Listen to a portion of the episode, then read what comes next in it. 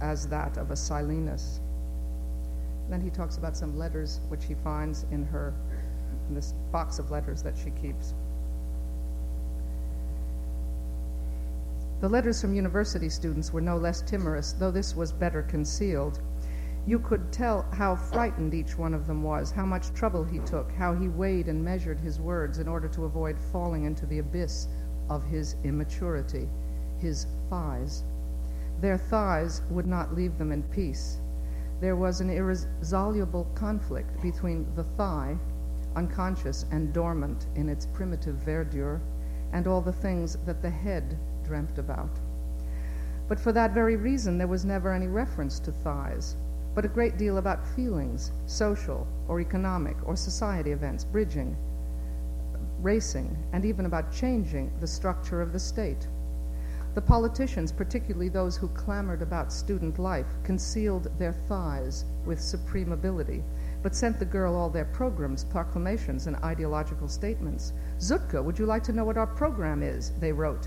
But their programs mentioned thighs no more than their letters did, except occasionally by a slip of the pen, as for instance when one of them, instead of writing, The reputation of our country never stood so high, wrote, The reputation of our country never, never stood so thigh.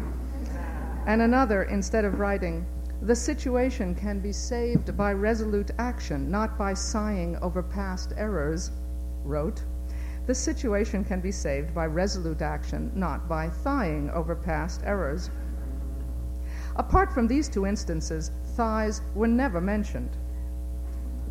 They were similarly carefully concealed in the letters, incidentally, distinctly lecherous letters about from the aged aunts who wrote newspaper articles about the jazz age and nudity on the beaches, and tried to enter into spiritual contact with the girl to save her from perdition. Reading them created the impression that the question of thighs never arose at all. Moreover, at the bottom of the drawer was a pile of books of verse of the kind current today, to the tune of two or three hundred or more, which it must be confessed the girl had neither read nor even opened. Each was provided with a dedication, written in intimate, sincere, honest language, vigorously exhorting her to read the contents, or condemning her in studied and trenchant terms if she should fail to do so, exalting her to the skies for, agreed, for agreeing to read them, or threatening her with expulsion from the elite if she did not or imploring her to read them out of regard for the poet's solitude, or his labor, or his mission, or his status as a pioneer, or his soul, or his inspiration. Curiously enough, they did not mention thighs either, and still more curiously, the titles of their works did not do so. They were all about dawns and daybreak and new dawns and the age of struggle and the struggle of the age and the difficult age and the youthful age and youth on guard and the guardianship of youth and militant youth and youth on the march and advancing youth and bitter youth and youthful eyes and youthful mouths and youthful spring and my spring and spring and me and springtime rhythms and the rhythm of machine guns, semaphore signals, aerials and propellers and my farewell, and my love, and my longing, and my eyes, and my lips, with not a trace of a thigh anywhere. And all this was written in poetical tones, with or without studied assonances, and with bold metaphors, and an intoxication with words. But there was practically nothing which revealed the slightest trace of thigh. Some of the writers, with great skill and much poetic virtuosity, concealed themselves behind beauty, technical perfection, the interior logic of the work, the logical flow of associations, or behind class consciousness, the struggle, the dawn of history, and other similarly objectively anti thigh elements. It was nevertheless obvious at first sight that all this versifying, with its forced and finicky mannerisms useful for nothing and to nobody, amounted to no more than a complicated cipher, and that there must be some good and sufficient reason behind the compulsion which drove these insignificant dreamers to compose such extravagant charades. After a few minutes' thought, I succeeded in translating into intelligible language the contents of the following the poem. The horizon bursts like a bottle, the green stain mounts toward the sky.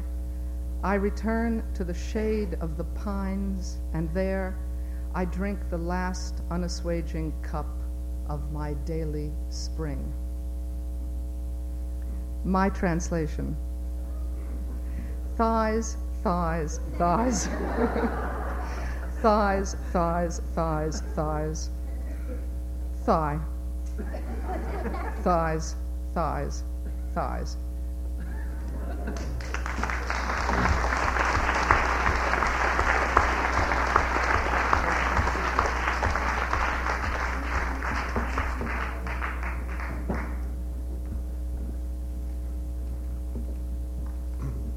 This is from the third volume of Gombrowicz's diary, which as yet does not exist in English.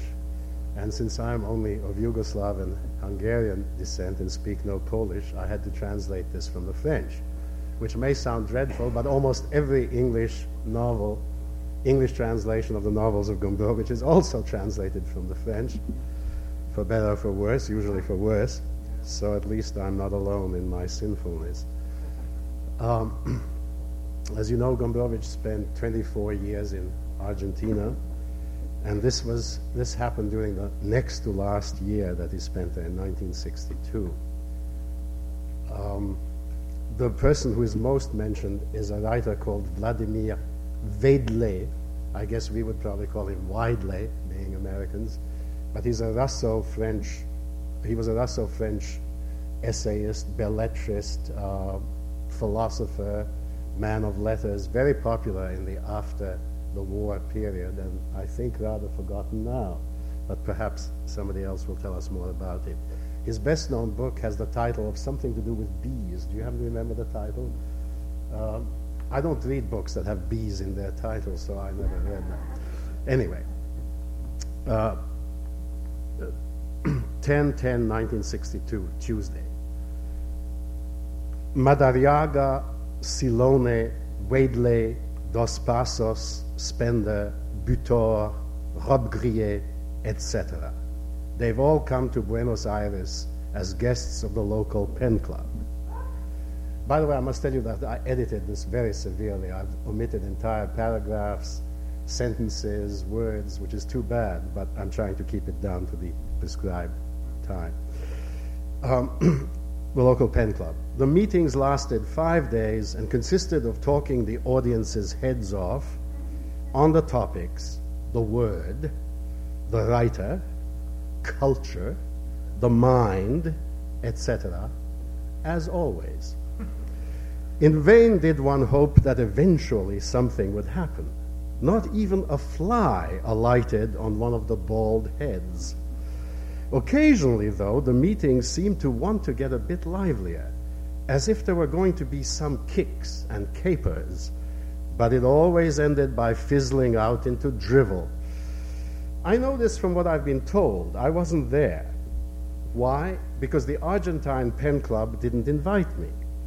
I've caused them too much grief, notably certain remarks on Argentine literature that I recently published in Cuadernos Besides, if they had invited me, I wouldn't have gone. All these discourses on the writer's vocation to fight against mendacity, on his role as demystifier, when in fact they know they're merely blithering in exchange for the free trip they have been handed. and they know that everybody knows that they know. A prostitute told me one day Everyone sells something. Me, I'm selling my body. But she, at least, doesn't give lectures on authenticity as the basis for perspectives on the development of culture. Thursday. They're, arri- they're arriving one after another by train, by plane, by steamer. Having learned that Vladimir Vedle was there, I phoned him at his hotel. I didn't know him personally, but he wrote me a few years back after reading Ferdydurke. He averred that he had not forgotten me, which may have happened. I never know what to expect on this slippery ground of what is in, and proposed that I come to see him right away. The hotel, the lobby, bright lights, draperies. He's stepping out of the elevator with something in his hand. Pornografia in the French edition. That's, of course, the novel by Gombrowicz. And he tells me charmingly that he brought the book along especially from Paris in the hope of meeting me and having me inscribe it. I was charmed. I was breathing. But this very moment it was anger that I was breathing. And I knew that he knew it. One knows everything about each other among intellectuals. And then, hardly were we seated, but that a reporter for La Nación threw himself at him in the company of a photographer. I suggested that we go to a small cafe to chat in peace. In the street, a little man hurled himself at him. I sensed something like a vague echo from the past. Suddenly, the little fellow turns to me. You don't recognize me? Aita. I greeted him as amiably as possible. It was Antonio Aita, the president of the local pen club, whom I hadn't seen in 23 years. Later, Veidle asked me a few questions that would have allowed me to let loose my sarcasm. How come I wasn't invited? This Aita, who was he? What had he written? Nothing. That's in parentheses in the text. Nothing. What sort of life was I leading here? I, however, let loose nothing whatsoever, prevented by lassitude, a kind of apathy toward London, Paris. I responded with easygoing politeness, but without wit or dazzle. Nothing sparkled anymore. The sun had set. He walked me back to Venezuela Street where I lived, and noticing the German edition of my diary, said this interested him. I eagerly gave him a copy. He is valuable to me, and I too play at politics. Saturday. Stealthily, I observe them in the lobby as I visit Veidle. They are Europe.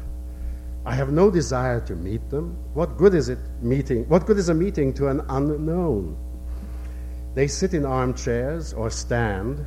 The press has seized them, the hyena of journalism with its claws in the exposed prey. I watch them holding forth, each in turn, slowly, with concentrated gaze, outstretched brow, each with a notebook before him, with the photographer, click. Next morning, I read in the paper the fruit of these confessions. Farrago, wasted effort. Could it be otherwise? Monday, it's torture. Nothing compromises an artist more than another artist. Truly, an artist catching sight of another should cross to the other side of the street.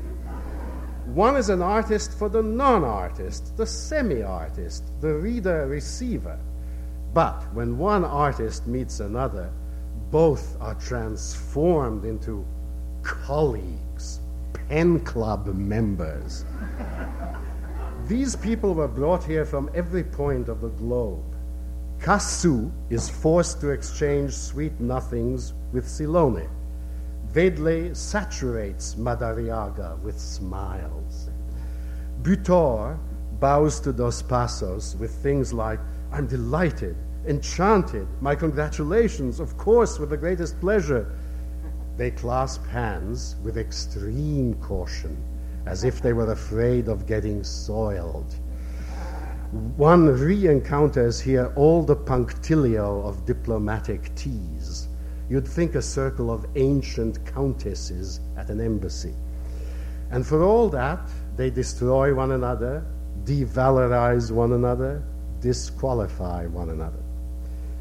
Having glimpsed me, young Michel Butor gets up from his armchair. You are known in France. I sink into him one of those gazes whose secret I have, and behind which I remain absent. But you, do you know my work? No reply. He has never read my books, nor I his.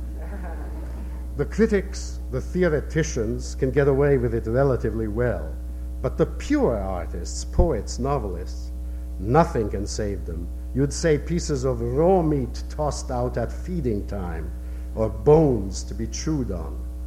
But are they at least in pain? Does a secret protest torment these tourists of the mind? How far does their engagement go? I ask myself, are they corrupted to the marrow?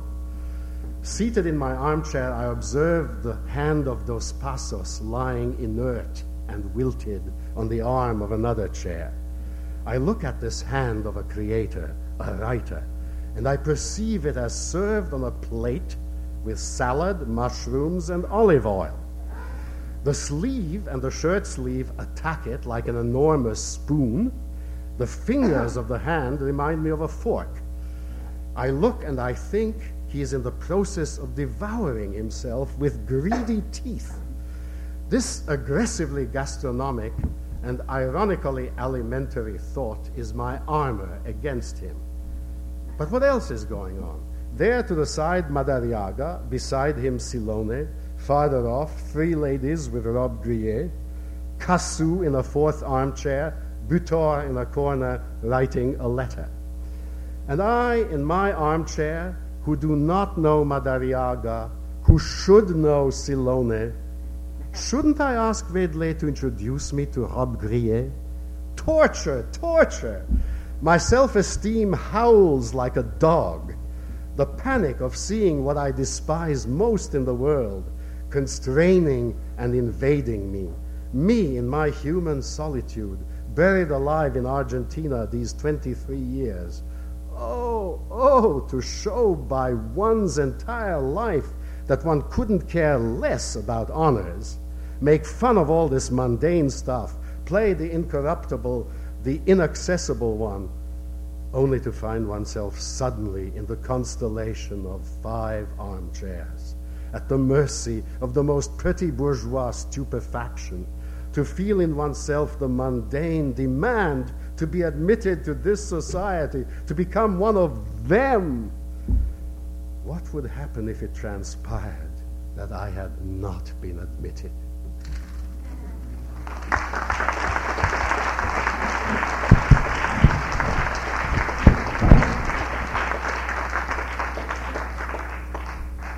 Um, well, we'll now go on to the second part of this evening. I don't know after this evening if Gombrowicz will be in, as it were. He was, of course, to the manner born, as this would suggest.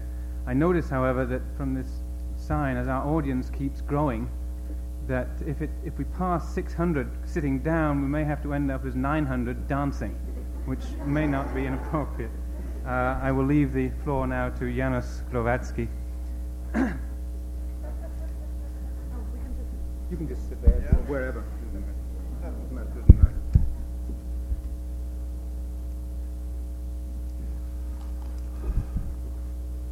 In the late 60s, when tension between Soviet Union and China was at its height, Chinese troops linking the banks of the river Amur would pull down their pants and flash their behinds at the Russian side. The Russian response was fresh. They decorated their side of the river with portraits of the chairman Mao. Unable to flash their behinds in the face of their chairman, the Chinese retaliated by closing all Russian departments at their universities. I heard this story from a Chinese translator who, forbidden to continue to translate Dostoevsky, consequently translated Pickwick's papers into Chinese. So uh, Charles Dickens benefited. The second part of the story is closer in spirit to Kundera, Whereas the first part is a modern application of the Gombrowiczian duel on faces, grimaces, and masks. Gombrowicz always thought of himself as a realist. It was in the mid-50s when a copy of Ferdydurke, published before the war, fell into my hands. I was 14 then and being a student at a showcase Warsaw School of the Association of Children Friends. I was totally prepared for life. I knew about a dozen novels began with the lines, the general and the commissar stared at each other in silence, they understood each other without saying a word, and another dozen which ended with the same two lines. As far as Polish literature, I knew by heart the first two books of Adam Mickiewicz's Pan Tadeusz and from world literature, the last two parts of poem Gypsies by Pushkin, who was friends with Mickiewicz, which uh, was evidence for long-standing tradition of Polish-Soviet friendship. I did know Dostoevsky, who had no Polish friends and believed in God. The non-existence of God was later, thanks to direct observation, confirmed by Soviet cosmonauts. on, a, on a history exam, I said that instead of studying history, one should create it. My teacher got scared and I passed. still, still there were, there were times when some things didn't seem to me to fit. But when I would ask my father, Daddy, why do people say one thing and do another, he would tell me, wait, you will understand when you grow up. so my personality continued to harmoniously develop until a, na- a neighbor who ran a private library out of his apartment was arrested for industrial espionage on behalf of Japan. and his wife uh, began to tearfully give away his books. I took 10 of them on a trial basis. Ferdy Durke was squeezed between Robert Musil, Young Torles, and Dostoevsky notes from Underground, which suggested that uh, the industrial spy knew a lot about literature. That was my spiritual condition when I immersed myself in the elements of Gombrowiczian absurd. The setting was all wrong the Poland of manners and gentry no longer existed, but in the landscape after the battle, the Gombrowiczian face and balm, that is deformation and degradation, shine re resplendent. Raised uh, until now on a literature whose eroticism consisted of an unrequited love for the motherland, I now fell into a world of highly illegal eroticism. Here a young master, a progressive masochist, attempts to break down class barriers and to fraternize with a stable boy. He first lecture of the peasant about egalitarianism and then in order to give the stable boy's courage, asks and finally begs to be slapped. The stable boys firmly refused. It is not until master widely screams, hit me you bastard, when the stable boy finally slacks him, the slogan of the French Revolution triumph, and the master sees stars in his eyes. I read these books in Poland where the division of lower and higher had been replaced by division between equal and more equal. And the st stable boys were enthusiastically punching the masters out of their own personal initiative. Gombrowicz language is a language of elemental parody, a playful mixture of styles, epoch, and convention, a language in mockery of life as well as, as of itself. But as parody and the grotesque give no voice to emotion. Gombrowicz's uh, programmatically spontaneous writing resembles a masterfully played chess game. In chess, the black pieces are at a disadvantage. The white pieces start the game, the blacks are always a move behind. They respond, counter, and try to regain the initiative. Is a pastiche of Voltairean philosophical allegory, transatlantic counter Mickiewicz's Pantadeusz, the marriage and Iwona parodistically recall Shakespeare. Gombrowicz uh, always plays, or shall I say writes, uh, on the black side. Gombrowicz uh, wrote several amazing plays, but he was never a theater goer. Perhaps the role of spectator, even of at his own place, was not appealing enough. He preferred to perform and to direct himself. He performed every day, yet he was a fastidious actor. Viewing with disdain the roles life offered him, he inverted and revised them, multiplying their variants. Only afterward did he invite the audience. The rehearsals took place in the cafe, the premieres on the pages of his books, the reviews, the puns and the raves appear in his diaries. He played therefore he was, because playing and being are synonymous for Gombrowicz. He was at once Gombrowicz the aristocrat, Gombrowicz the pauper, genius and complete zero, the snob and anti-snob, Paul and anti-Paul. He was a recluse in pursuit of company, the intellectual allergic to culture, the high priest of the avant-garde, who neither knew nor respected the avant-garde a mature man who was desperately in love in immaturity, a man who was sincere, sincere because he was so artificial. Only the superficial, Oscar Wilde wrote in his portrait of Dorian Gray, don't judge by appearances. For Gombrowicz, appearances become an absolute. It's raised to the rank of a religious. Under the empty sky, people create their mask, painstakingly or pointlessly grimacing to exalt or to pooh-pooh each other.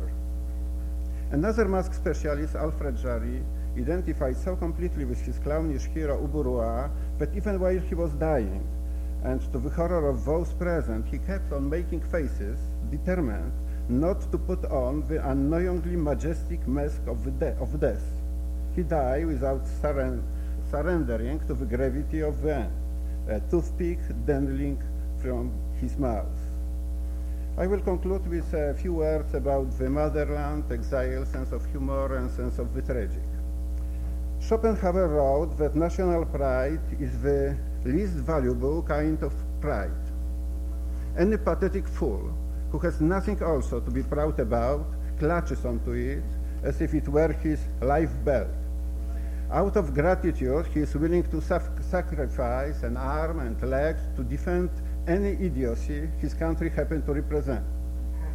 In his diaries, Gombrowicz investigated and with depressing accuracy documents the numerous uh, Polish achievements in this field.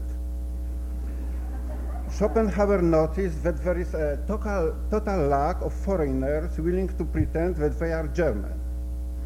In general, everybody pretends either to be French or to be English. I am afraid that finding a fake Pole would prove even more difficult.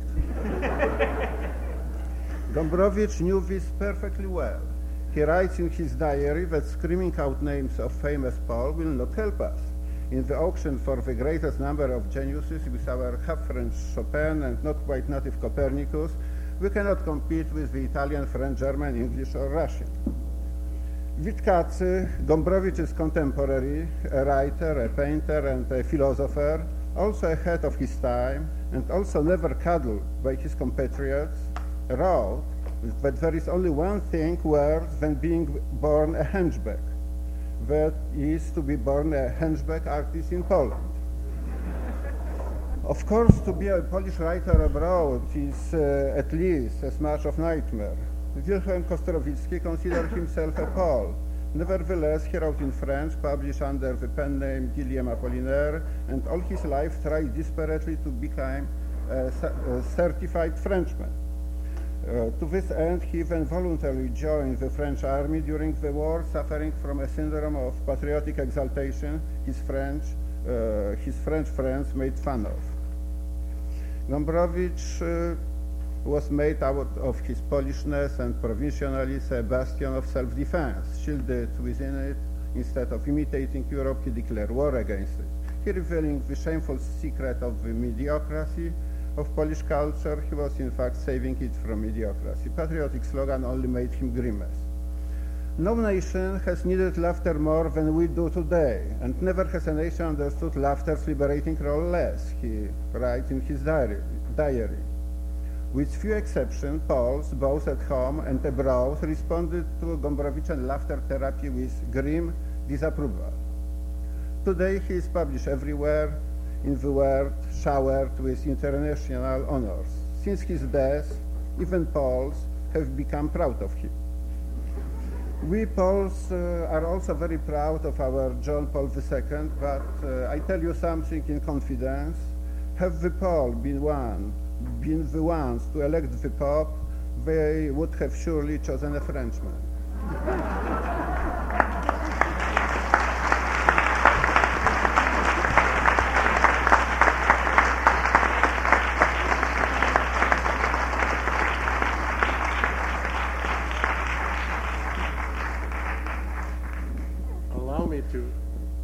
the subject of Gombrowicz rather indirectly and circuitously, because I think I'm really the only non-Pole on this panel. I'm quite sure that Susan Sontag, who has traveled extensively in Poland and spoken and is read there, is by now considered an honorary Pole and probably has a square named after her in Łódź, which I used to pronounce. Oh, my grandfather was born in Łódź. Well, that's even better. So I'm a total outsider, but I think since at least some of you here are not Poles, uh, it may be useful to recapitulate how an outsider approached Gombrowicz.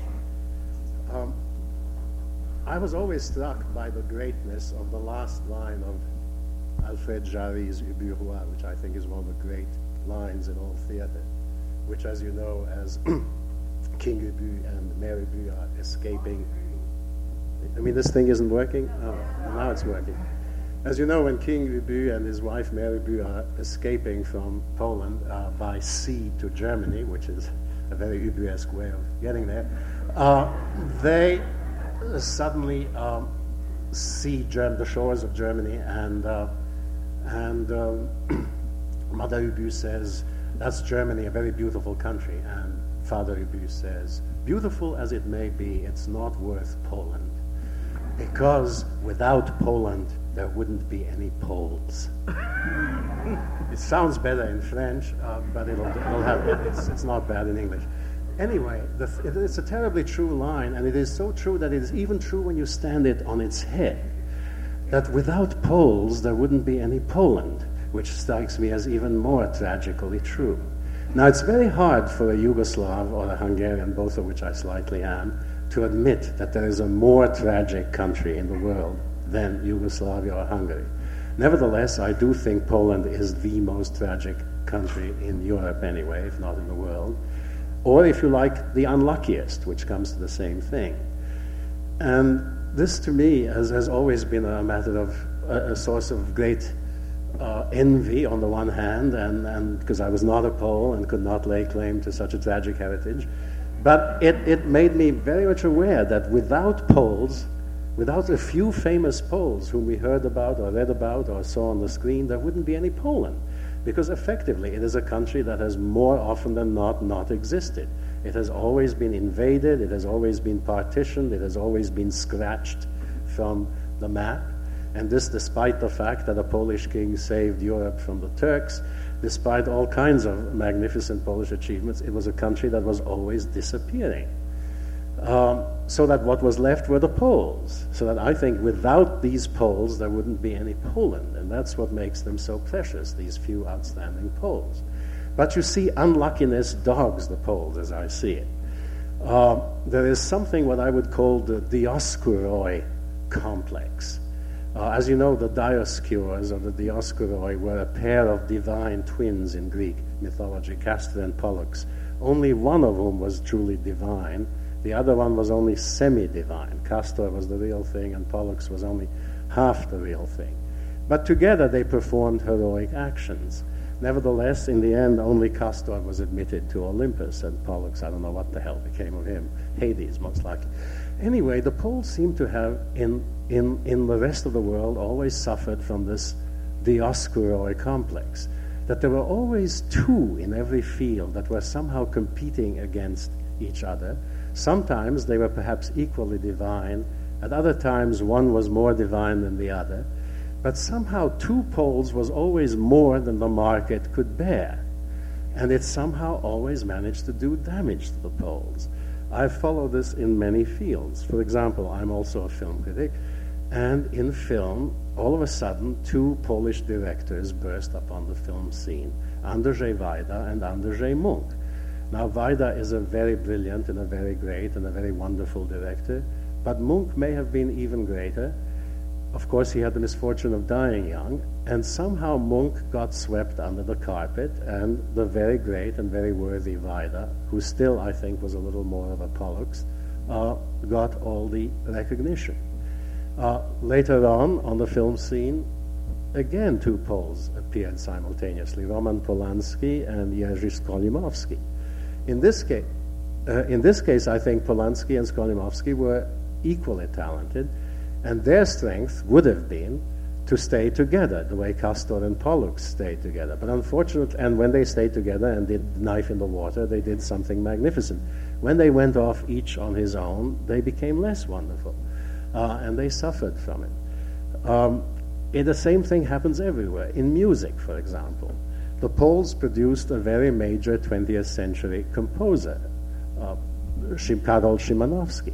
But in the early days, one always saw in, on record jackets and wherever that Szymanowski was the second best Polish composer after Chopin. And I think this did him terrible harm. People must have said, well, if Chopin is the best, why should we bother with the second best?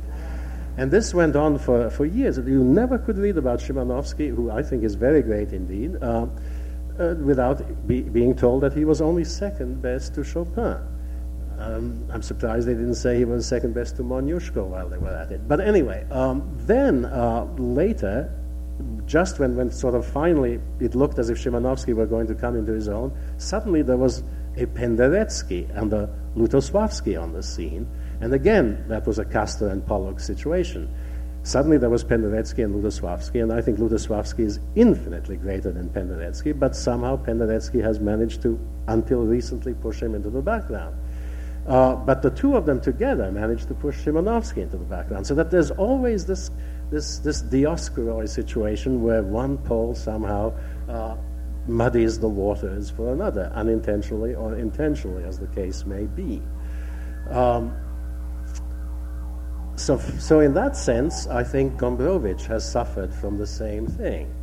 In the early days, when Gombrowicz might have been known as um, he was always somehow overshadowed by Witkiewicz or Witkacy, uh, who, who of course is better known as a playwright, but Gombrowicz is also very well known as a playwright. And somehow the Witkacy plays, perhaps because they were translated better into English or, or more uh, availably into English, managed to overshadow the plays of Gombrowicz.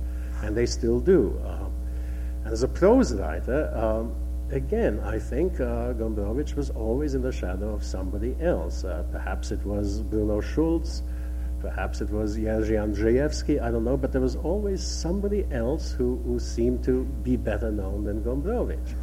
Um, and this, I think, uh, was an unfortunate situation which had to be changed. Mind you, there have been Poles who are even more unfortunate than Gombrowicz. I think there are two essential Poles whom we don't know at all yet. One is Tadeusz Boy Żeleński, whom we must get to know and don't know at all in this country. And another one is someone whose autobiography, I think, is a masterpiece, although his other writings are less so, and that's Stanisław Przybyszewski, and his autobiography must become available in English. Well, anyway. Um, so, Gombrowicz finally is beginning to come out of, the, out of the dark and becoming himself. But he is still up against a lot of misunderstanding.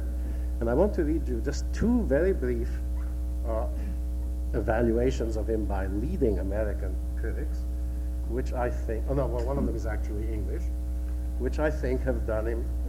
They are just in a way, but they're also very harmful in a way. But they're the th- sort of thing that I think um, Gombrowicz must overcome.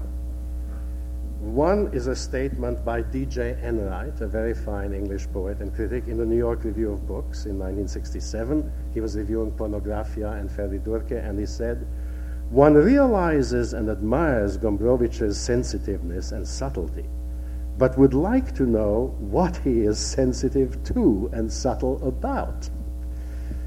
Now, I think the trouble there was that. Um, that uh, Enright was reviewing two rather bad English translations of these novels, based not on Polish, on the Polish original, but either on French or German or French and German translations.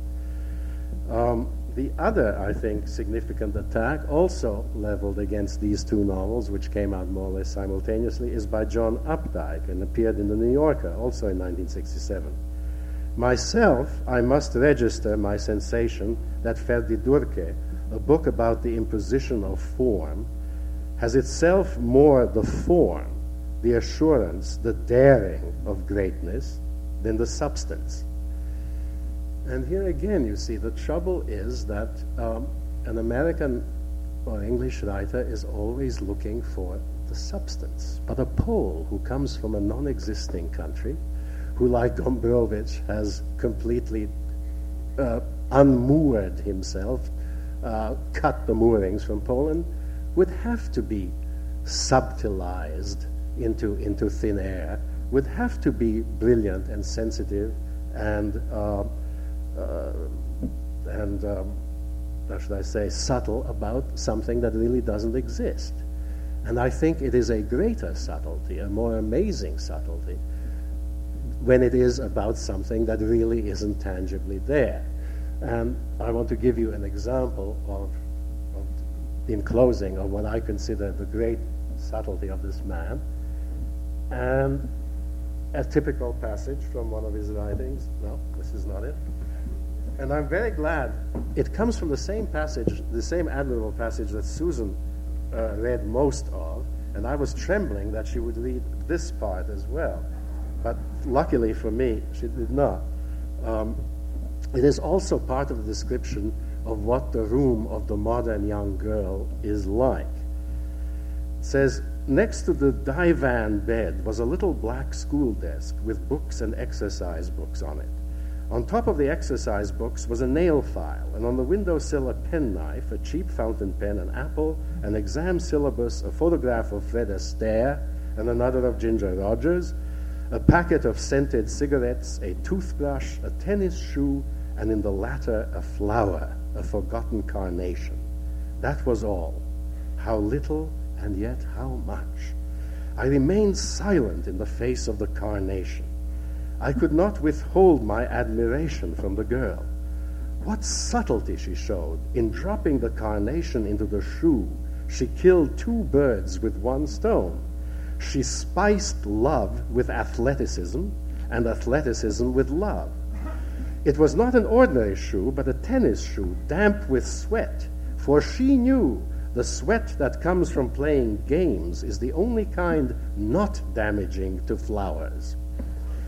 In associating it with the flower, she made it attractive, added it to it something flowery and charming. What a cunning creature. Ordinary, naive, old fashioned girls grew azaleas in pots, but she dropped a flower, but she dropped a flower into a shoe, a sports shoe what is more, she had certainly done it accidentally, unconsciously, without thinking. What a little virtuoso. So notice what this passage does. First, it praises the girl for her great wisdom in knowing that the only kind of sweat that is not damaging to a flower is that which is caused by sportive activities. And then it tells us that she dropped a flower in there accidentally, unaware of what she's doing. Therefore, this great knowledge of the natures of different kinds of sweat is, of course, total bull. Uh, so it is again, you know, you have you have an example of a man doing something wonderful out of something that doesn't exist. The kind of sweat that does not hurt a flower has not yet been invented. But Gombrowicz has invented it, he has described it, and he has made a charming passage out of it. I think this is a magical greatness and to be appreciated.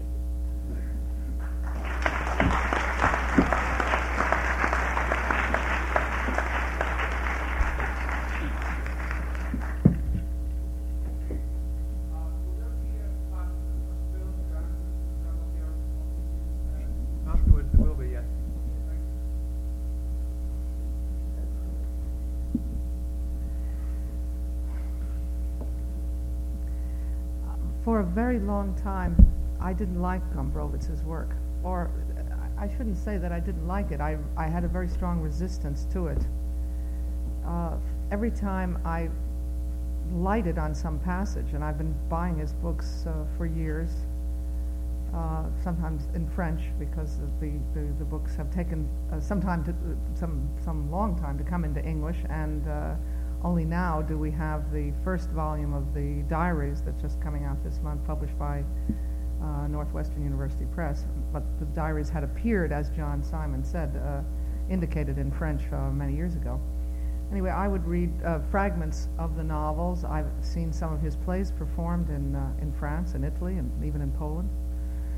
Uh, and I've read parts of the novels, parts of the diaries, and I always got very, very angry with Gombrowicz I saw his quality as a writer, it's, it's irrefutable, but uh, I minded very much uh, his contempt for culture, his contempt for seriousness, his, uh, I minded his immaturity. I thought it was inappropriate.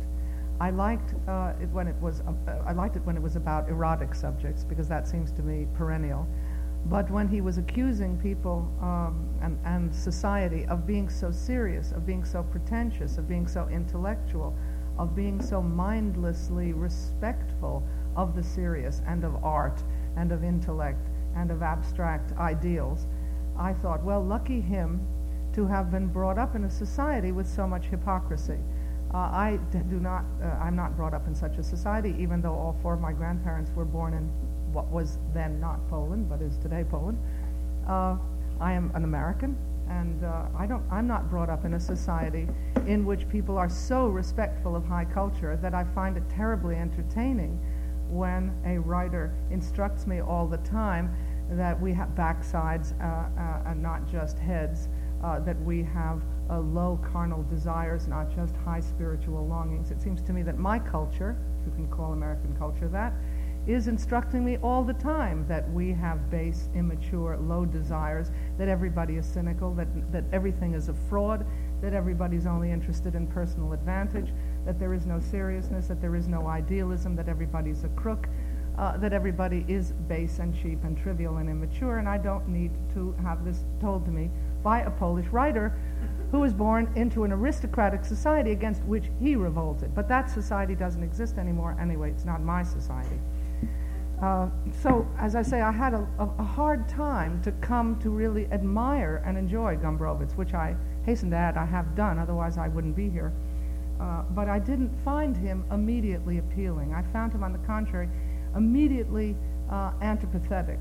I thought he's one of those, uh, those sophisticated uh, anti-intellectual ant- intellectuals that brought the civilization I really care about down. He's one of the people that contributed to the contempt for civilization that is the ruling idea in civilization at the end of the 20th century, of the Euro-American civilization. I didn't like his contempt for civilization. I didn't like his utopianism of the naked or immature person.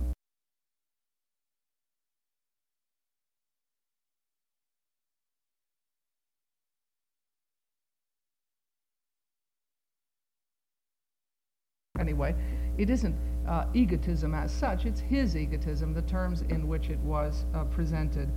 Uh, his cult of uh, youthfulness, for example. Uh, I didn't like his contempt for truth in the name of honesty. He talks all the time about honesty, but it seems to me there's a contempt for truth. He's for honesty, but he's against truth, it seemed to me. Well, this was an attitude that I struggled with for, for a very long time, and I have gone beyond it. But I want to say that uh, Gombrowicz still makes me uncomfortable. And perhaps that's good. Perhaps he would approve of that, although I'm not saying that I, I, I have this attitude or choose to express it tonight because I think he would approve. I don't think he's an easy writer. I don't mean he's not an easy writer to read. He's extremely accessible, uh, even in the less than than adequate uh, uh, translation of the novels, such as they do exist, and I hope they will be retranslated, or what seems to be the excellent translation that's been undertaken now in, of the diaries. Uh, he is a very readable and accessible writer, but he's a writer who does make me very uncomfortable. Uh, it, uh, I don't uh, um, enjoy a certain kind of laughter that, that seems to me facile that Gombrowicz uh, elicits because I, th- I think there is, there is a, a way in which the Gombrowicz phenomenon, Gombrowicz message, fits all too well with the cheap cynicism that is uh, prevalent in our era. I don't believe that his cynicism is cheap. On the contrary, what finally has seduced me, and I have ended being seduced by him as a writer, um, is that he is uh, someone, and I don't, I don't mean this word in a literal social sense, he is someone who, who lives and uh, uh, in the realm of and espouses, uh, even in the very contradiction of them, noble values. His uh, um, urge, his, his urging upon us the duty of honesty, the passion of his criticism of society and the conduct of individuals, the, the, uh, the kind of erotic fantasy which he expresses, the playfulness, the fascinating uh, experiments in form. He's a writer who thought a lot about form as a writer. Uh, all of these come out of a very noble conception of the literary vocation, a great love of literature. Uh, when he speaks of himself uh, in connection with Cervantes and Montaigne, and Rabelais and sees his own work as related to the work of Montaigne and Rabelais and Cervantes. He's not kidding, he's absolutely serious, and his work is in that tradition. I think he really is a great writer. Uh, I think he's a tormented writer. I think he is he is a, a is a, a writer who, because of his very particular situation and, and the little that I know about Poland and having Polish ancestors, of course, doesn't mean a thing at all. Uh, my attachment to Poland, however, is a very strong one, and I have a very strong attachment to Polish culture so far as I can know it um, in various forms and as in written language and translation. Uh, he's a very, very Polish writer and hard to uh, fully appreciate. I don't want to say unless you're Polish, because I feel I do appreciate him, but unless you take into account some sense of his Polishness and of particular Polish dilemmas, a sense of being an outsider to European culture and being part of European culture is essential to his work. I believe very much in the position of the outsider. I think it is the most creative position. Uh, he, he was uh, lost in exile through a, a, a, very grotesque accident of history, arriving for two weeks in Buenos Aires in August 1939 and staying, I miss, misspoke before, I said 34 years, he stayed 24 years.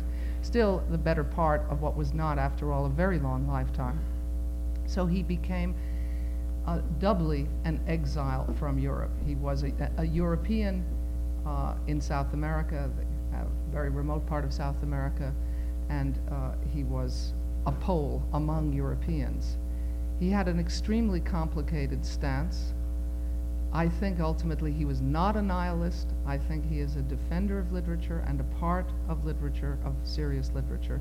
But I want to, in what I understand to be a, a chorus of admiration, to, for my own little contribution to, to the dialogue here, say that I don't think that we should just enjoy or at least I cannot, simply uh, enjoy his mockery of high values without making an effort to situate it in the light of his own performance and many other things that he says about writers and about literature and the holiness of the literary uh, vocation. If he makes fun of a PEN Congress that took place in Buenos Aires, it's not simply out of thwarted uh, ambition and because uh, and and because he was not invited, you know, in a kind of Groucho Marx spirit, uh, I, I, wouldn't want to belong to a club that would have me as a member. Uh, it's because he knew or thought that he was better than the other writers he, that he met there or spied on in the hotel lobby, and maybe he was. But it's not simply out of ambition or, or, or out of contempt for other people or out of, out of desire to be immature that he took what often seems to me uh, to be very fierce ant- anti-intellectual and anti-cultural stances. I cannot accept Gombrowicz unless I see him as defending the nobility of literature and of the literary enterprise. I, because I do believe that that's what he's doing, I can accept and enjoy and relish and laugh uh, at, at these very cynical and harsh attitudes. But if the attitudes are taken out of the context of his respect for literature, then they are cheap shots. Uh, and I don't think that uh, we should, we need any more people to be telling us that ideals are a fraud. We hear that every day.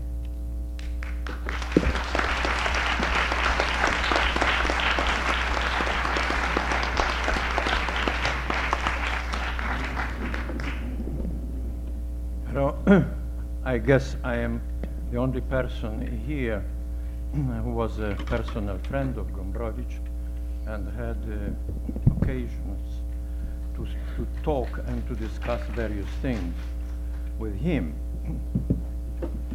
Moreover, I taught Gombrowicz at the University of California at Berkeley for several years. I had uh, seminars on Gombrowicz. And I discovered then uh, how difficult it is for Americans to grasp what is Gombrowicz about. He's a very difficult writer. And I don't know, one should analyze, uh, but it would uh, lead us too far, uh, what are re- real reasons of a considerable resistance uh, of young Americans when who, however, when they grasp the thread, suddenly are enchanted. But enormous resistance. and as to my personal relations with Gombrowicz, Gombrowicz uh, was a domineering personality, and he had a, a need to dominate a partner in discussion, absolutely. Using all means, teasing, attacking weak points, and if I survived those encounters, it, uh, it's rather I am proud of that, because uh, he found in me a rather staunch uh, antagonist. Uh, now, however, I would like to, to share with you some of my uh, views on Gombrowicz. Uh, I would start with his, his presenting uh, his views on painting and poetry. Uh, Gombrowicz maintained that uh, there is not, no such a thing as painting, especially easel painting, that that's an invention, uh, absolutely unnecessary, that painting is not, nobody needs painting, that it was created artificially, and of course you can imagine reactions of painters hearing such opinions. he were ready to kill him, destroy him, and one of them, uh, Jean Dubuffet, took it very seriously, French painter, and engaged in a long conversation with Gombrowicz on that subject. But Gombrowicz had a very good argument why he considered painting uh, a result of a completely artificial need. He said, I, am, I can explain very simply. I take you, uh, I uh, take you to prison, put in a cell, and deprive you uh, of uh, cigarettes for 10 days. You would survive because cigarettes is an artificial need. But if I deprive you of bread for 10 days, we will see the, that would be something different. And this distinction, extremely brutal, goes uh, straight to Gombrowicz's uh, philosophy, uh, going to uh, element, some elemental uh, realism, uh, trying to touch reality. Though, of course, as far as painting, he knew very well the value of modern painting and so on. That was a lot of. But as to poetry, of course, he maintained that nobody needs poetry because nobody reads poetry today. that this is a sweet secret uh, maintained by the uh, critics, by, by the public, and he says that it's possible that today there are great poets whom nobody reads. Modern great poets, recognized as great poets, however, nobody uh, read by no, nobody. And uh, in his attack on poetry, uh, I was the only among the poets who would agree with Gombrowicz, trying to transgress poetry as insufficient game. Uh, so I give it uh, to uh, um, as an introduction, but in fact I want to mm, speak of something else. Gombrowicz uh, returns now to Poland. Uh, he's, he's published, he's recognized as a, a great uh, writer. Uh, but he returns to Poland, very strange Poland, Poland of great piety, Roman Catholic piety, and masses and full churches and so on. He, an atheist and destroyer of many values, and he is, um, so to say, uh, tamed. He is tamed because he was uh, uh, tried to be a jester, and he uh, just he's a jester, and he plays games, and so that kind that uh, sort of uh, mocking attitude and humor can uh, uh, hide his uh, mm, philosophical intent, his philosophy, and his, uh, mm, uh, I should say, very pessimistic vision of the world. They also connected with his desire to be a, a kind of a teacher, even a prophet. If you take the diary published now in English, it is fierce in its attacks, fierce. That's a book which doesn't, uh, doesn't leave uh, any mm, sacrosanct uh, names in Poland uh, uh, safe, uh, any values. He is terribly destructive. And my mission, I consider to, to some extent at the present moment, is to stress this vitriolic quality of Gombrowicz's uh, philosophy and Gombrowicz's writings, not in order to disparage him, but to be close to his intention, his hidden intention, namely, to he, ha, he, ha, he visualized himself as somebody who wants to liberate the Poles from Poland, to make them free, to liberate them from false values which they adore because they serve their national purposes, and bring them back to uh, serious problems. I guess for him, serious problems uh, go uh, back to Schopenhauer, Nietzsche, Dostoevsky. He is, he is the most Schopenhauerian writer among the, uh, the, the 20th century writers. His vision is very, very black uh, of, uh, of, of nature and of human nature. And though he was an atheist, he uh, used to say that Roman Catholicism for him is uh, uh, uh, dear because it has a pessimistic vision of man. And he wanted to uh, liberate the Poles from their kind of Roman Catholicism, their kind of Catholicism, which is a Catholicism of children protected by father.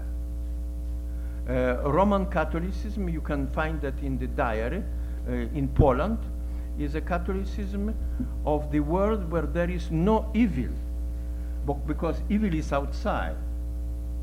Evil are Germans, Russians, but evil, in fact, it doesn't exist in a good world created by good father. And so he, want, he was against that strongly. He wanted to see a more profound Catholicism. If, they, if, if you want to be Catholic, be, be true believers and not, as he said, don't use Marx as a, uh, uh, don't, go, uh, don't use God as a pistol to kill Marx. so the, he, his intent was very serious. Now, what Susan said mm, about her difficulties with Gombrowicz. Of course, I understand that very well, because basically, Gombrowicz, uh, Go- Gombrowicz is a writer of European nihilism. European nihilism in the sense uh, prophesied by Nietzsche. Uh, because what is his theory, Gombrowicz's theory of the interhuman church? Interhuman church means that we create each other constantly. Human society consists in people creating each other, and also we, we, we make small circles where we create each other, we are determined each other, we are constant actors, and where is then the notion of uh, objective truth? There is, there is nothing. There is only uh, our mutual creation. And uh, when he, for instance, speaks of Simone Weil in his diary, uh, he says, Yes, I feel presence of God when I read her, but not of God, but of her God. And she is a carp prepared in a metaphysical sauce of her own making. So this is extremely, this is corrosive. Let us, let us uh, do not doubt. Uh, he, he is a corrosive writer. Uh, um, one can ask if there is uh, no notion of objective truth, uh, why that rebe constant rebellion of Gombrowicz against inauthenticity, against form, well, to this he would, wouldn't be able to answer. Uh, our quarrels with Gombrowicz usually uh, were about philosophy, and Gombrowicz was uh, extremely well uh, trained in philosophy. He was much more serious than his uh, pranks and his buffooneries would prove. He was concerned basically with one issue whether the world exists outside of our perceptions. That was a basic problem of Gombrowicz. Uh, he, he reproached Descartes with being a coward because he, he used God in order to guarantee the existence of, uh, of things. And he, uh, he, he went very far in, in criticism, uh, for instance, criticism of, uh, of Kant and of, of Husserl and so on. So that was the point where we uh, basically differed. But I, I say those things uh, just to, uh, to, to, to, to bring uh, home uh, that Gombrowicz, uh, peculiar Gombrowicz, who, however, was a defender of simple value of honesty, of uh, authenticity, of honor, and he said, don't make out of me a cheap demon because I will be on the side of simple human values even if I am dying. So he his was a very complex personality.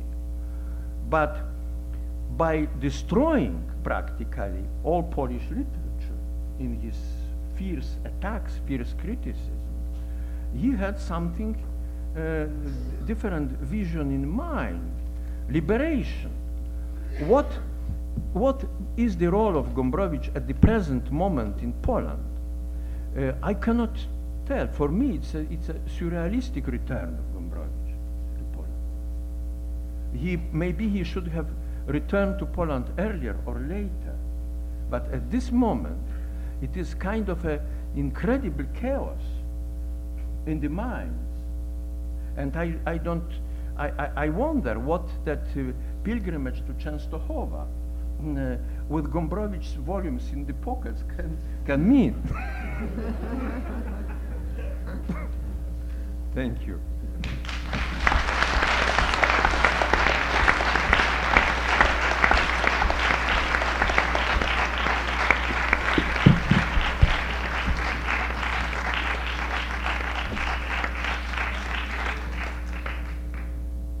Thought that we would give the members of our panel some time just to discuss among themselves, not too long because I know there are some anxieties out there to intervene. And after that, we will throw it open to the floor, and there are eventually two mics down here on the front. But uh, can we just open it up to our panel initially? Let me say this because it would not have been seemly for Mr. Miłosz to say it, that from reading the first and the third volumes of the diaries, I haven't read the second, I can say that only three writers, and I don't mean just Polish writers, three writers, tout court, uh, come off well in those diaries. One of them is Bruno Schulz, although there's a certain condescension, but nevertheless there's also admiration and respect. The other one, for a while is Wittlin, the poet, not Witkacy. Uh, but then Wittlin is praised in the first volume, but in the third volume he gets it in the neck. And the only one who comes off really quite well is Czesław Miłosz.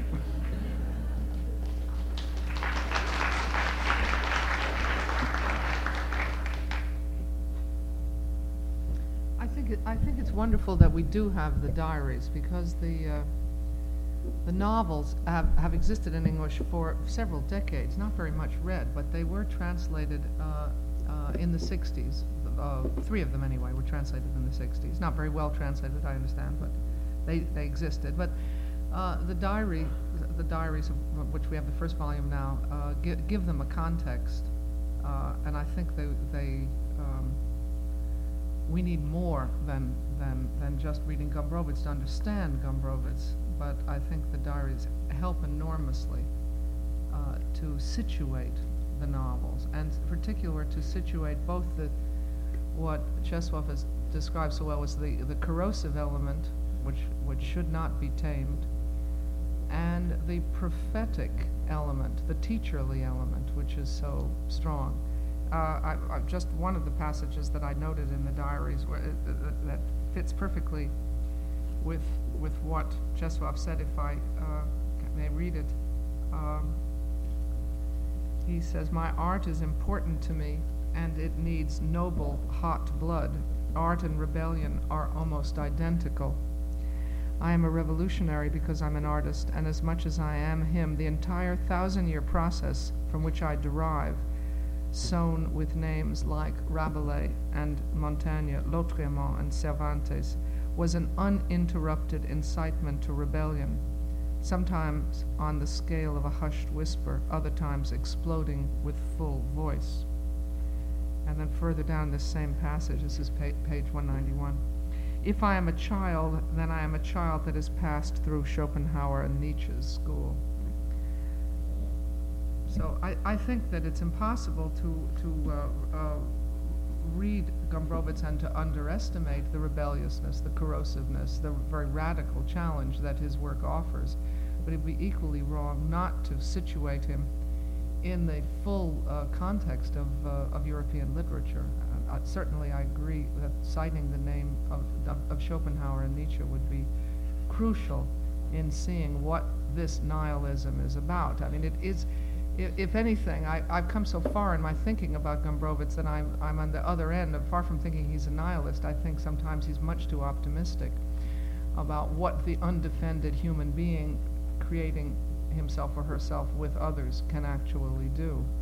But that's only to show how, how complex uh, uh, he becomes. The more you read him, the more complex he is as a writer. I mean, he's a writer who really is nourishing, a writer you can return to. And as far as I'm concerned, that's the the very first definition of what is literature is that it needs not only can be reread, it needs to be reread. Anything that doesn't need to be or you don't want to reread it, uh, it doesn't become deeper and more interesting when you reread it isn't part of literature.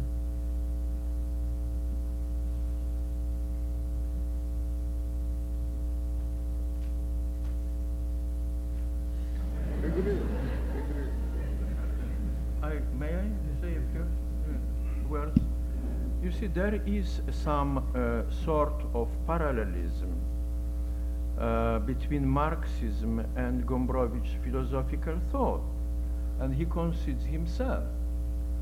Uh, after all, uh, his, uh, his vision of God created by human beings is very close to Ludwig Feuerbach, who, who really was the father of, of, uh, uh, Marxism and uh, Russian Marxism too.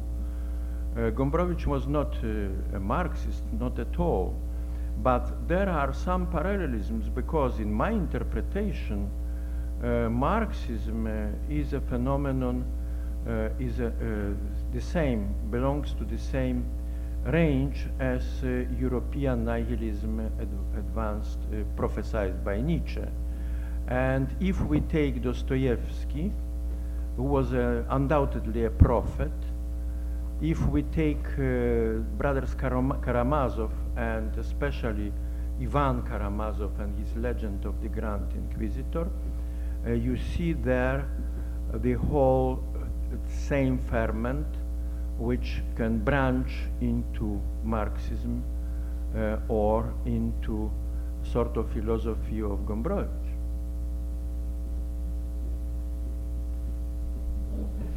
I may say something in defense of the passage I read, from Gombrowicz, I did not read it in the spirit that he was necessarily making fun of those other writers. I read it essentially in the spirit of his profound ambivalence about everything.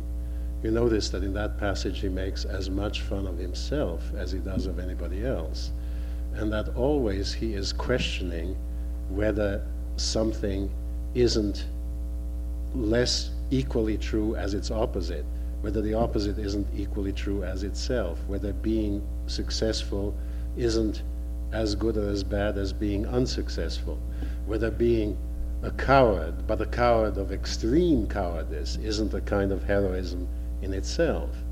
Um, and so that on the one hand, he always admires extreme things, but then at the same time, he will come out in the diaries and say, I'm translating, uh, uh, two fanatical artists have always irritated me. I detest poets who are two poets, painters who are slaves, too much poets, painters who are slaves of painting.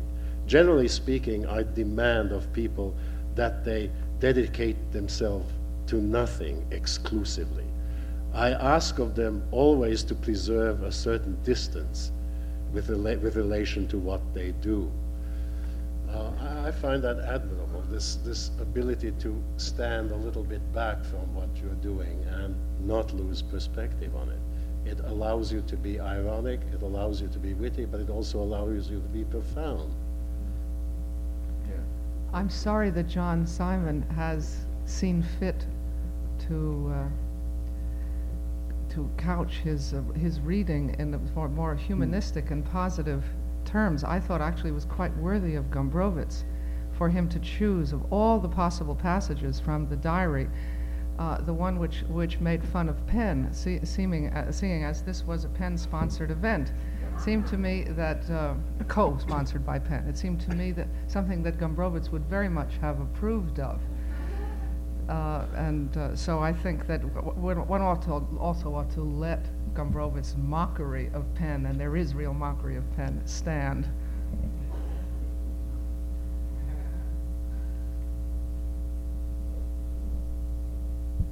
Perhaps we should just go ahead and open open up the discussion to the floor, and perhaps the person who was more or less demanding the mic before can have it to start with.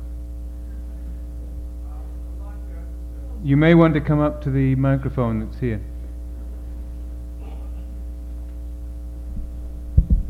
Uh, I would like to ask Mr. Simon, where did he get all this notion about Poland as being the most tragic uh, country in Europe? Uh, where did he get it? Why is he comparing, for example, uh, Wajda with Munk? Uh, where all this? Uh, I got an impression that you have sort of delivered a whole bunch of very cliche statements about Poland, and I sort of felt uh, that I would like to know uh, why at this day and day and age we still you, you feel appropriate uh, in speaking about Polish literature to not to go behind what is basically approved or known as things relating to Poland in American culture. Well, I, I take it that you're Polish. Uh, sort of. Yeah. Well, I think it takes a Pole to consider being called the most tragic country an insult. I think it is part of the pathos and, and, and tragedy of being Polish not to be able to take a compliment gracefully.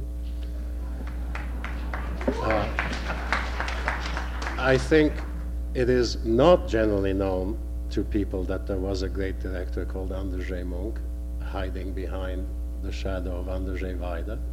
It may be known to film people, of course, and it may be known to uh, experts on, on Polish culture, but I think it is helpful to remind Americans and others who are not Polish, and even some Poles, of this fact.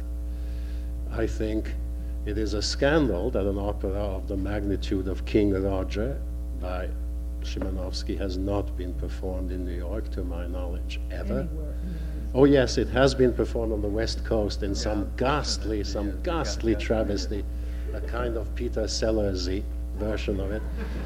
Uh, so that I mean, you know, it may be that it's cliche, uh, that everything I said is cliche, but some cliches uh, are are, are, worth repeating. I mean, Jean Cocteau, for example, was a great believer in the cliche and wrote some very eloquent things in defense of it, to which I fully subscribe. Certain good things cannot be repeated often enough.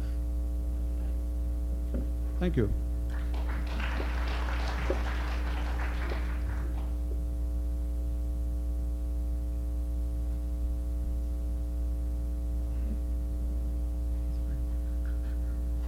I'm also a pole and as such, I feel obliged to uh, spoil only slightly uh, what Czesław Miłosz so beautifully described as a surrealistic return of uh, Gombrowicz to uh, contemporary Poland, which is even more surrealistic than, than any, any writer could have even imagined.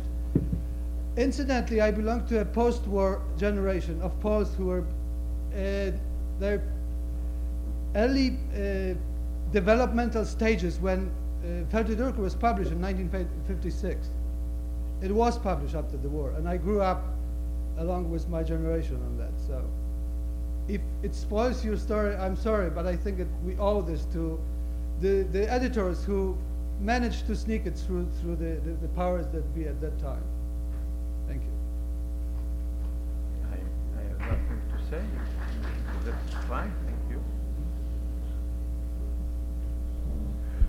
In a pause, it might be actually worth making a comment that has once or twice sort of been hinted at during the discussion, and that is that while while Gombrowicz's writings, at least the novels, have been available in other languages than English, and they have been available sort of in English since the late 1960s, they are available in translations that anyone who reads them needs to be aware they are complete distortions of what Gombrowicz's writing is all about. In fact, one of the one of the I'm uncomfortable with calling him a nihilist, at least on the basis of his writings. I didn't have the pleasure of knowing him, although I gather it's a somewhat dubious pleasure of knowing him personally. But through his writings, he, he uh, and again, I think Susan Sontag's um, comment about his ambivalence is instructive here at the same time as he is indeed making a fairly slashing attack on what I suppose might be understood as, at least for Gombrowicz, as a kind of misuse of high culture, he is at the same time, it seems to me, trying very hard to get behind that to find ways of building up, in a sense, what might be a new culture. I take the example, if I may, just a second, of the novel Cosmos. Um, I believe I'm right in saying that was his last published novel, is that correct? Yeah, yeah. I think so and that was put into English in 1968. I think I'm right in saying, or 60, 68, um, in what is called a version, which was based, as John Simon commented, on non-Polish languages. It, was, it came from French and German, and the 67, 67, yeah, and. Um, what this novel is in the original, first of all, it's written in a kind of a, an, uh, an, archaic form of Polish, I understand, but also it, it, it, distorts the use of the language deliberately. It is, it is undermining. It's kind of a, de- it's, it's a detective story in reverse, in a sense.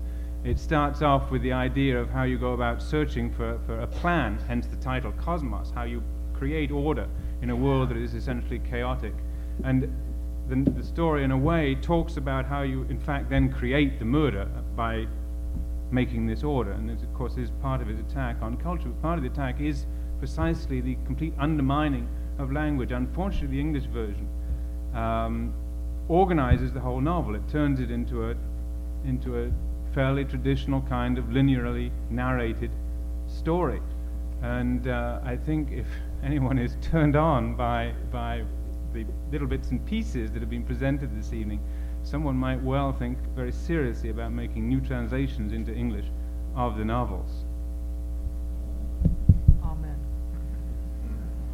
It may be significant that when I was asked to review Cosmos by the New York Times, which indeed I did, I was given 700 words to do so. That's how much in 1968, which was the date of the American first edition, they thought Gombrowicz was worth 700 words.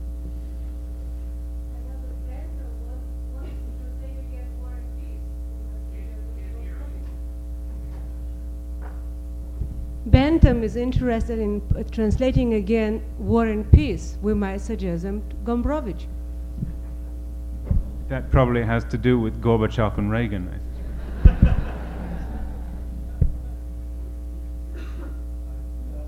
Simon, does Mr. Simon, Mr. Simon or Ms. Sontag uh, have any idea why uh, Alfred Knopf was never interested in Gombrowicz before Alfred Knopf became Standard Oil? I'm referring to the original Mr. Knopf. He was, in, he was interested in, uh, much great uh, European literature. I was wondering if you have any information on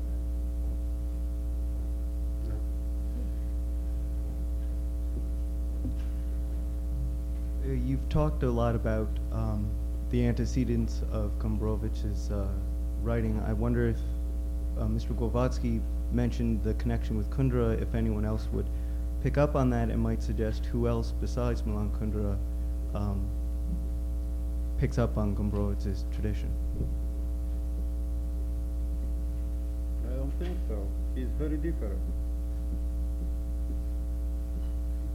But in his new book of essays, which is really reprints of previously published work, Kundera repeatedly cites Gombrowicz as one of his heroes.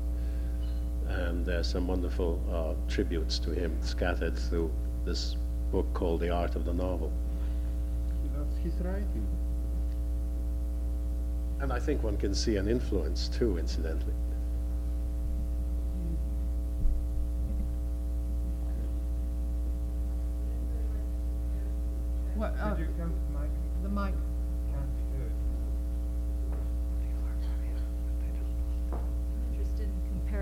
Between Beckett and Gombrowicz. That what? Samuel Beckett. That.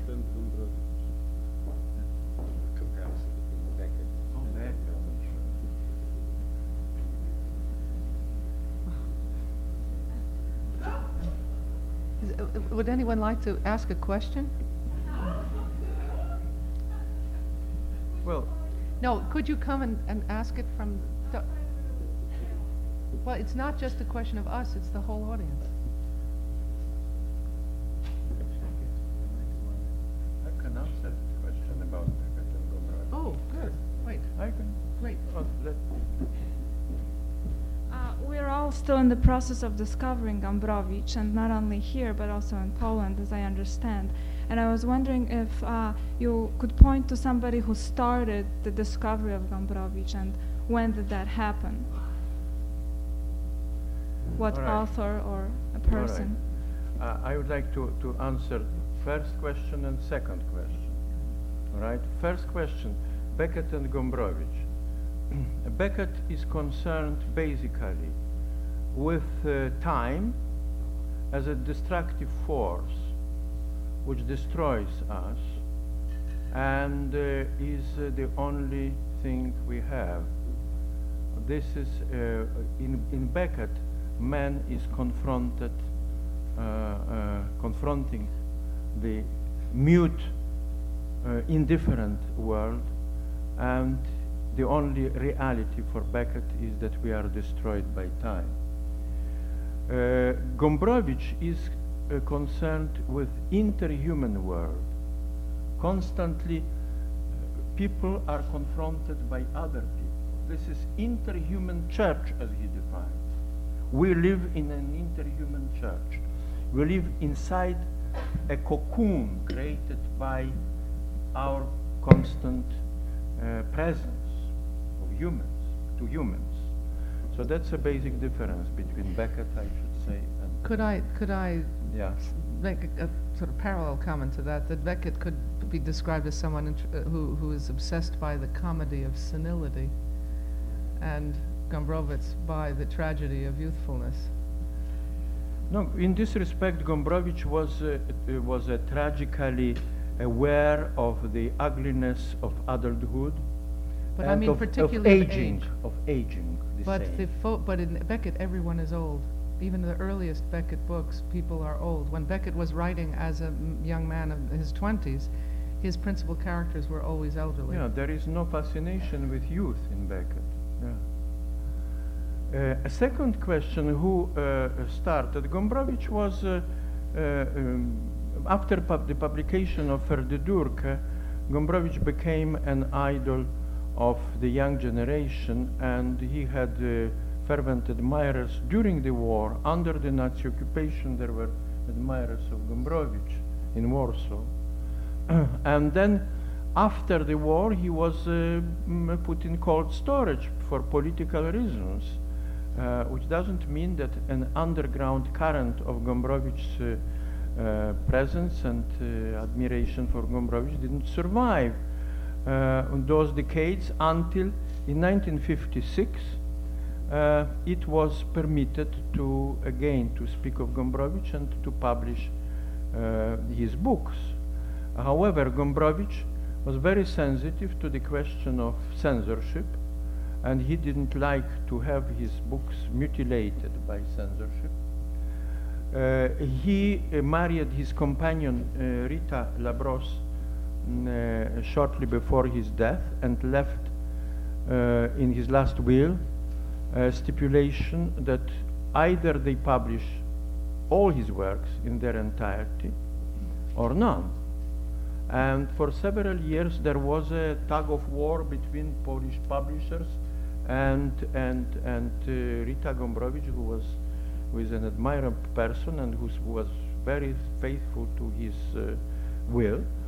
And at last, uh, on the of late, uh, agreement was signed, which was violated by the state publisher because they, they introduced some cuts into uh, into the diary. So it was the presence of Gombrowicz was uh, subterranean for a long time and uh, on the surface for a uh, um, for a short time.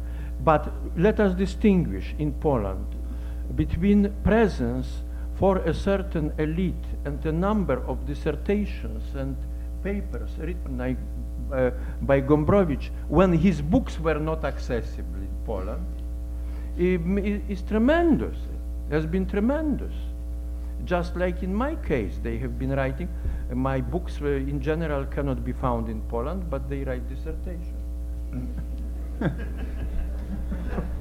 I, I can say something about uh, Gombrowicz's international reputation because I was living in a good part of the 1960s in Paris, and that's where I first heard of Gombrowicz. And the people who told me about him and recommended that I read him in French, well, first of all, there was a, a Polish literary critic named Kot who told me about the, the big three, Witkacy, uh, uh, Bruno Schulz, and Gombrowicz. But then shortly after, I heard about Gombrowicz from other French uh, writers and people who were seriously interested in literature. And not only did I hear about him, I heard about him as someone who they thought of as rather well known. I mean, not somebody known to the general public, but somebody, an, an established reputation.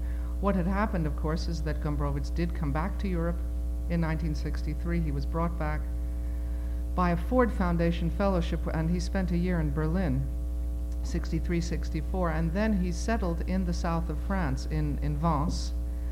Uh, but he quickly acquired a considerable French literary reputation. He was considered in the 60s already a major European, 20th century European writer in France and in no other European country. And so it really, his foreign reputation really started in France.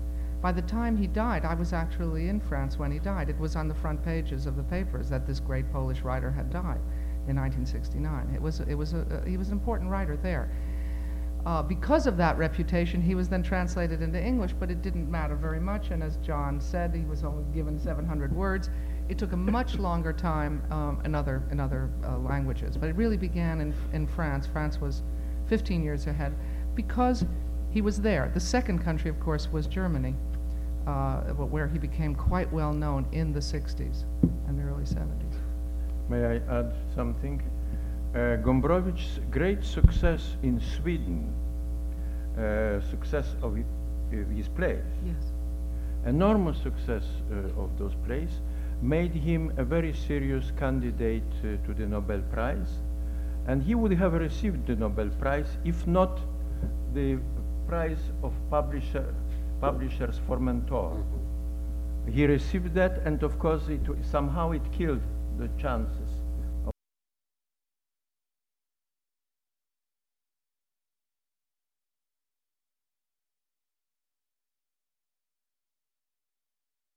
I, I think that it is important to say that Gombrowicz's European reputation was really made by his plays. It was a bit like Beckett.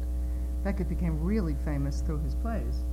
Uh, and, and Gombrowicz's pl- uh, plays were already uh, uh widely performed in Europe in the 60s. I saw, I saw uh, Gombrowicz plays in Paris in the, in the 1960s in major uh, productions, big theaters. They, of course, as far as I know, have not been done here, but they've been done all over Europe, and they were done in Poland, course, in the 70s. The play, the, perhaps the uh, uh, books were not officially translated, yeah, but the plays were performed in the yeah, National first Theater. she agreed to, to have a plays performed. Yes. It's maybe amusing to consider that the Formentor Prize in, I guess it was 68, almost went to Gombrowicz for Pornografia. But Mary McCarthy was the head of the jury, and she said after 50 pages she threw the book away in disgust, which elicited from Gombrowicz the remark that she was a third or fourth rate novelist. Who is she anyway? Uh, but then the next year he won it for Cosmos. I guess that's the way that worked. And what is funny now, but now, uh, in Poland, in Polish TV, uh, after newses, which are very surreal, some actor is reading Gombrowicz. so, you know, it exists in very interesting ways. From his diary. From his diary. It's uh, the most. Uh, Absolutely, you can imagine. Ja nie Would you, Excuse would you, me, uh, anybody knows if transatlantic was translated into English? No.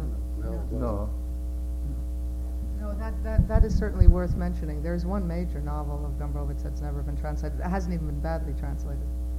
Uh, there are three that have been uh, Pornografia, Cosmos, and of course Durka the first, and Transatlantic has not been translated. Possessed, I'm sorry. a rather obscure Polish literary man, a fellow called Leopold Tyrmand, once described the plays of Gombrowicz as Beaumarchais re- rewritten by Alfred Jarry, which is kind of interesting. Um, I, I, think probably it's time for people to refresh themselves if they wish.